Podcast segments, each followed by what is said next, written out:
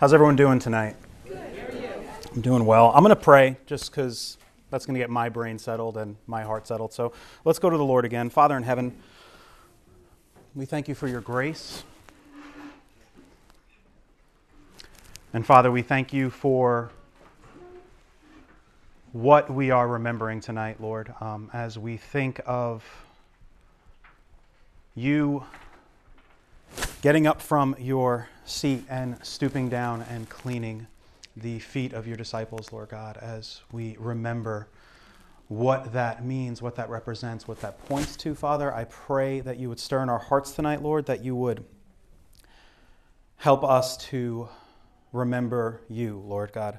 Um, remember what you've accomplished. Remember how you clothed yourself in flesh, Lord God, that we might have life. Um, Father, be with us as we look into your word. It's in Jesus' name we pray. Amen. Amen. All right, so I'm not going to take too much of your time tonight, but um, as we were singing, I was thinking specifically about expectations. Um, when I was a kid, we, um, I played hockey as a kid, and, and our team this one year we made the playoffs. I was really excited. Um, but I guess my parents didn't think our team was going to make the playoffs because they scheduled um, a trip to go to Florida when the playoffs were happening. Um, and, and, you know, I wasn't like a great hockey player, so I understand why they would have scheduled that vacation because why would we make the playoffs? But we did make the playoffs. And, um, but the problem was we were going to Florida. And so we were all set to go to Florida. I was bummed about it, but then the car broke down and we couldn't get to Florida. So not only did I not play in my playoffs, I also didn't get to go to Disney that year. So, like expectations, man, like when they are set high and it doesn't work out, it's crushing, right? A few days prior to this event that we're going to look at was Palm Sunday. And Jesus comes into Jerusalem on a donkey and they're waving palms at him. And what they were doing is they were waving palms at him. They were saying, they were saying, Our king's here. Our king is here. Salvation has come. Hosanna, Hosanna. Our king is here. And, and then all of a sudden, they're in the upper room with Jesus, him and his disciples. And something happens. We're in John chapter 13. It says, Now before the feast of the Passover, when Jesus knew that his hour had come to depart out of the world to the Father, having loved his own who were in the world, he loved them to the end.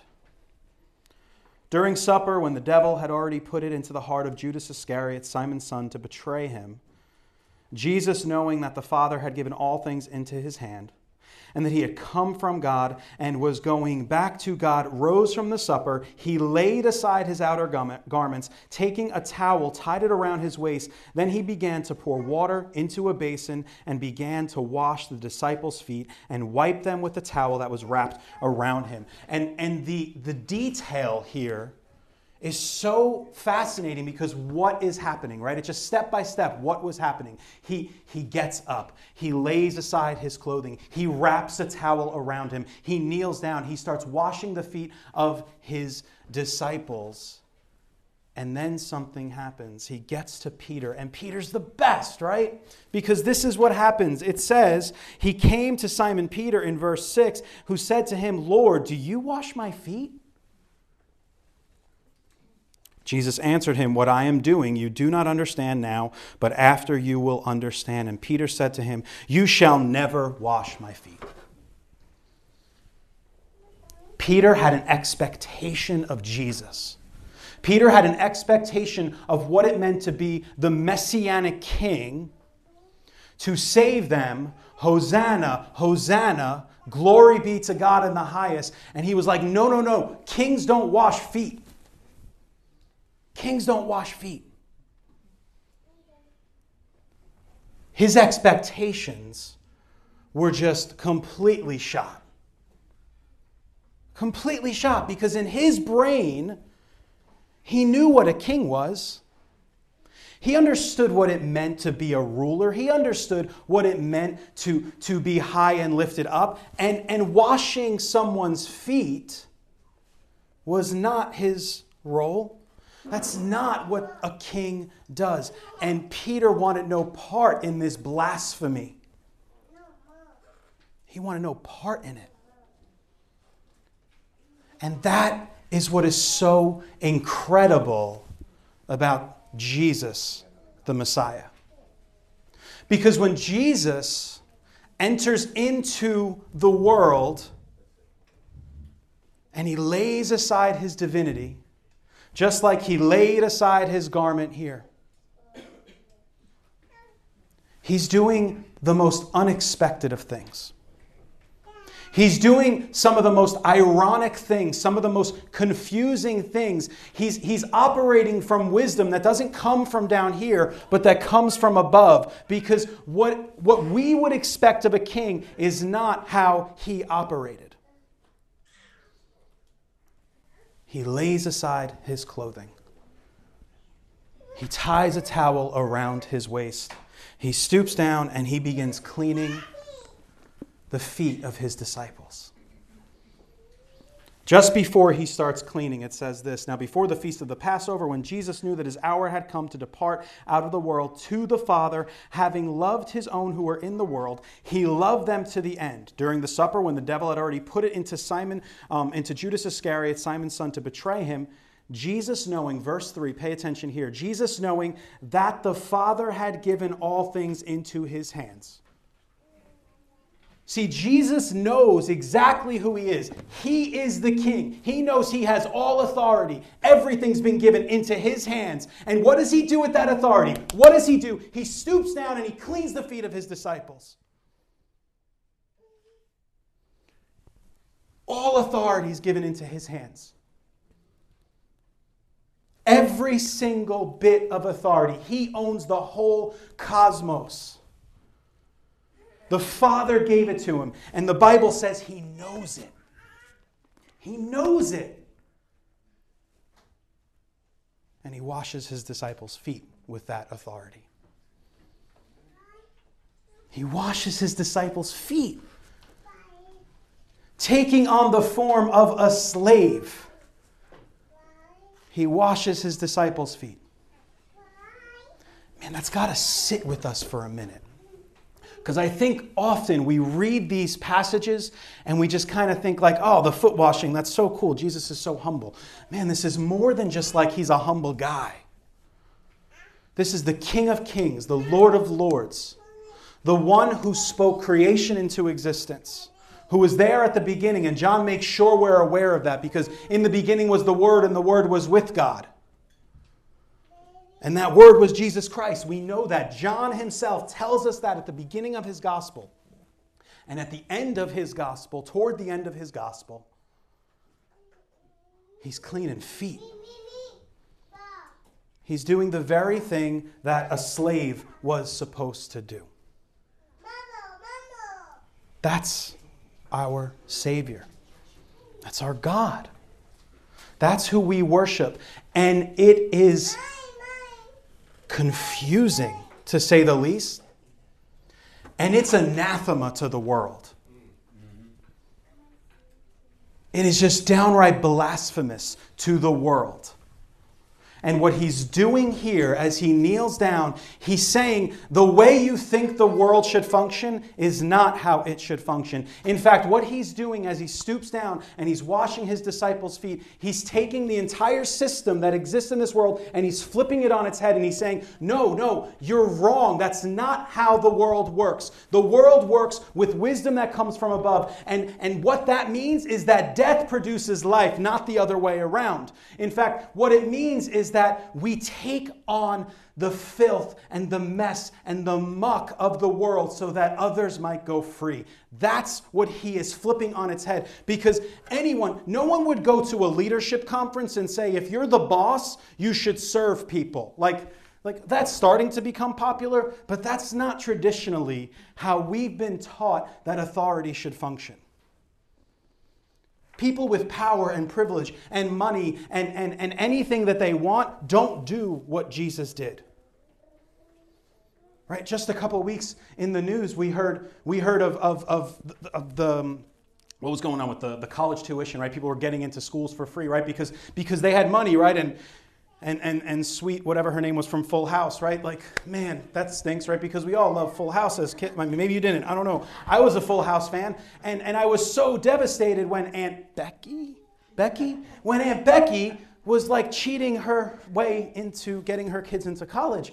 But like, that's, it wasn't a shock when we heard people with power and money were using it to get their way.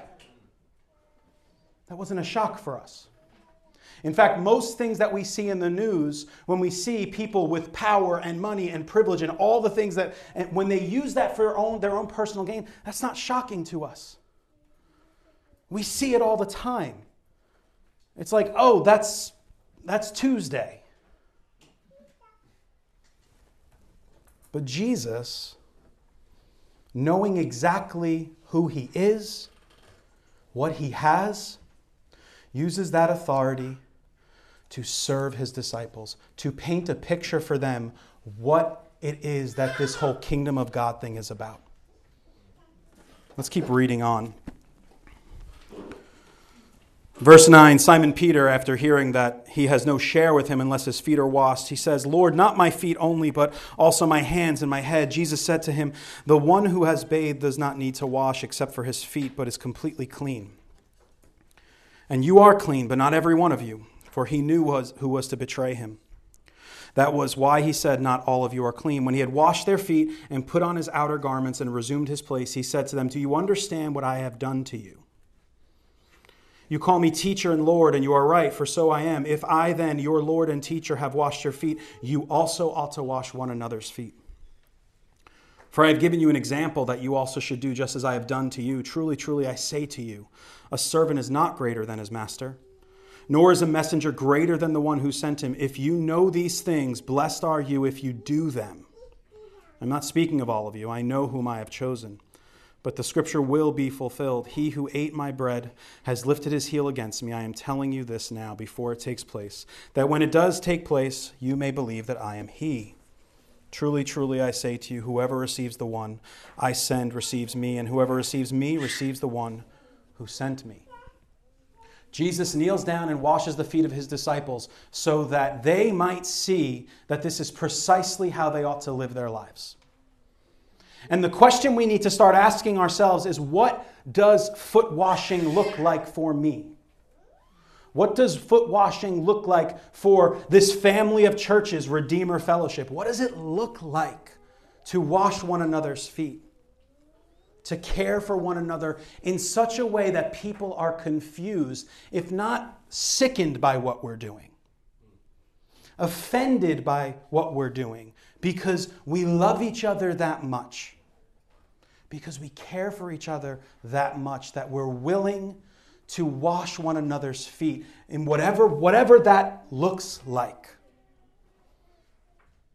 And, I, and my challenge is that we would start to consider that within community groups, in friendships, in families, what does it mean to wash one another's feet? Because it doesn't actually mean that we should just wash one another's feet. And that is a beautiful symbolic thing that, that churches do, that, from what I understand, this church did on their first Maundy Thursday. And there's nothing wrong with that. It's a symbol that, that points to something that's bigger. Where to live our lives in such a way that the world is looking at us and saying, What is going on there? What's happening there? What are they like? What are they about, those people? Why do they love each other? Why do they care so much? Why are they giving up their, their finances, their, their resources? Why are they pouring into one another in such a strange way? Like, no one's going to get ahead like that. It's confusing, it's blasphemous to the standards of the world. What does it look like to wash one another's feet? I only got a few more minutes, about five, so I'm gonna, we're going to go fast. Um, he says this, um, verse 21 After saying these things, Jesus was troubled in his spirit and testified, Truly, truly, I say to you, one of you will betray me. The disciples looked at one another, uncertain of whom he spoke. One of his disciples, whom Jesus loved, was reclining at table close to Jesus. So Simon Peter motioned to him to, to ask Jesus. I can just picture the scene, right? Like Peter's across the table and he's like, he's like, yo, John, who's the guy? Like, who is it? Come, come on, figure it out, right? Like, we do this sort of thing, right? Like, we want to know. We want the inside scoop. That's why people watch reality TV, right? Because they want the inside scoop. They want to know what's going on. And Peter's just like us. And I love that detail because it's so human. Like, from across the table, he's like, John, psst. Who's the guy? So that disciple, leaning back against Jesus, said to him, Lord, who is it? Jesus answered, It is he to whom I will give this morsel of bread when I have dipped it. So when he had dipped the morsel, he gave it to Judas, the son of Simon Iscariot. Then, after he had taken the morsel, Satan entered him. It's like hard to read this passage. Satan entered into him. Jesus said to him, What you are going to do, do quickly.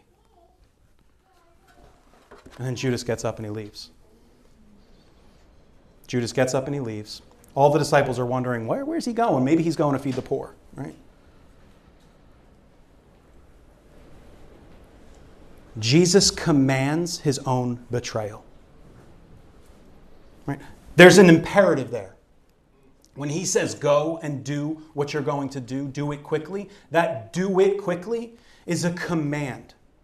He's literally saying, Judas, go ahead and betray me. Go. It's time for you to go do that thing. I know it. I know what you're doing. Go. He's like demanding it of him.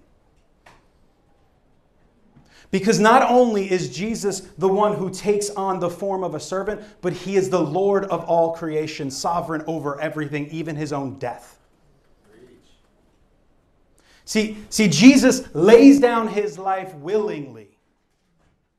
In fact, the language here points us back to John chapter 10, where it says, Just as the Father knows me and I know the Father, and I lay down my life for the sheep, and I have other sheep that are not of this fold, I must bring them also, so there will be one flock. For this reason the Father loves me, because I lay down my life that I may take it up again. No one takes it from me, but I lay it down of my own accord. accord. I have authority to lay it down and I have authority to take it up again. This charge I have received from my Father. And that's precisely what he's doing in the upper room when he sends Judas out.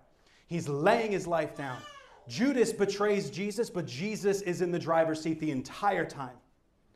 He's a servant, he's a slave, and he's the Lord of the universe. And that's confusing, and that is foolishness to those who are perishing. But that's what's going on on Maundy Thursday. That's what's happening some 2,000 years ago as he's sitting in the upper room with his disciples. He is in the driver's seat and he is on his knees serving his people. And he says, Go and do likewise. As image bearers, we have authority over this world. We do. But God forbid we use that authority for any other purpose than to serve one another and proclaim Christ crucified. God forbid. And as we go to the table tonight, as we partake of Jesus' blood and his body, we need to remember what he did. That the King of the universe, Jesus, the Son of God, laid down his life willingly so that we might go free, so that we might be free to go forth and do likewise, that we would cleanse one another's feet, that we would love one another, so much so that it says at the end of this entire passage, A new commandment I give to you that you love one another just as I loved you. You also are to love one another. By this, all people will know that you are my disciples if you have love for one another. If we love like Jesus, if we sacrifice and serve like Jesus, then the world's going to know who we are. And they're going to ask us about that. And then we, in joy, get to tell them about Jesus Christ, our Messiah, who died and rose again and rules over creation. Let's pray. Father in heaven, We thank you for your grace. We thank you for the truth of the gospel, the truth of the, the glory of your suffering, of your passion, of your agony, of your troubled spirit, that you were betrayed by whom who was closest to you, Father. We thank you for all of that, Lord. And we ask now that as we go to the table, Father, that we would remember these things and that we would meet with you, Father. In Jesus' name, amen. amen.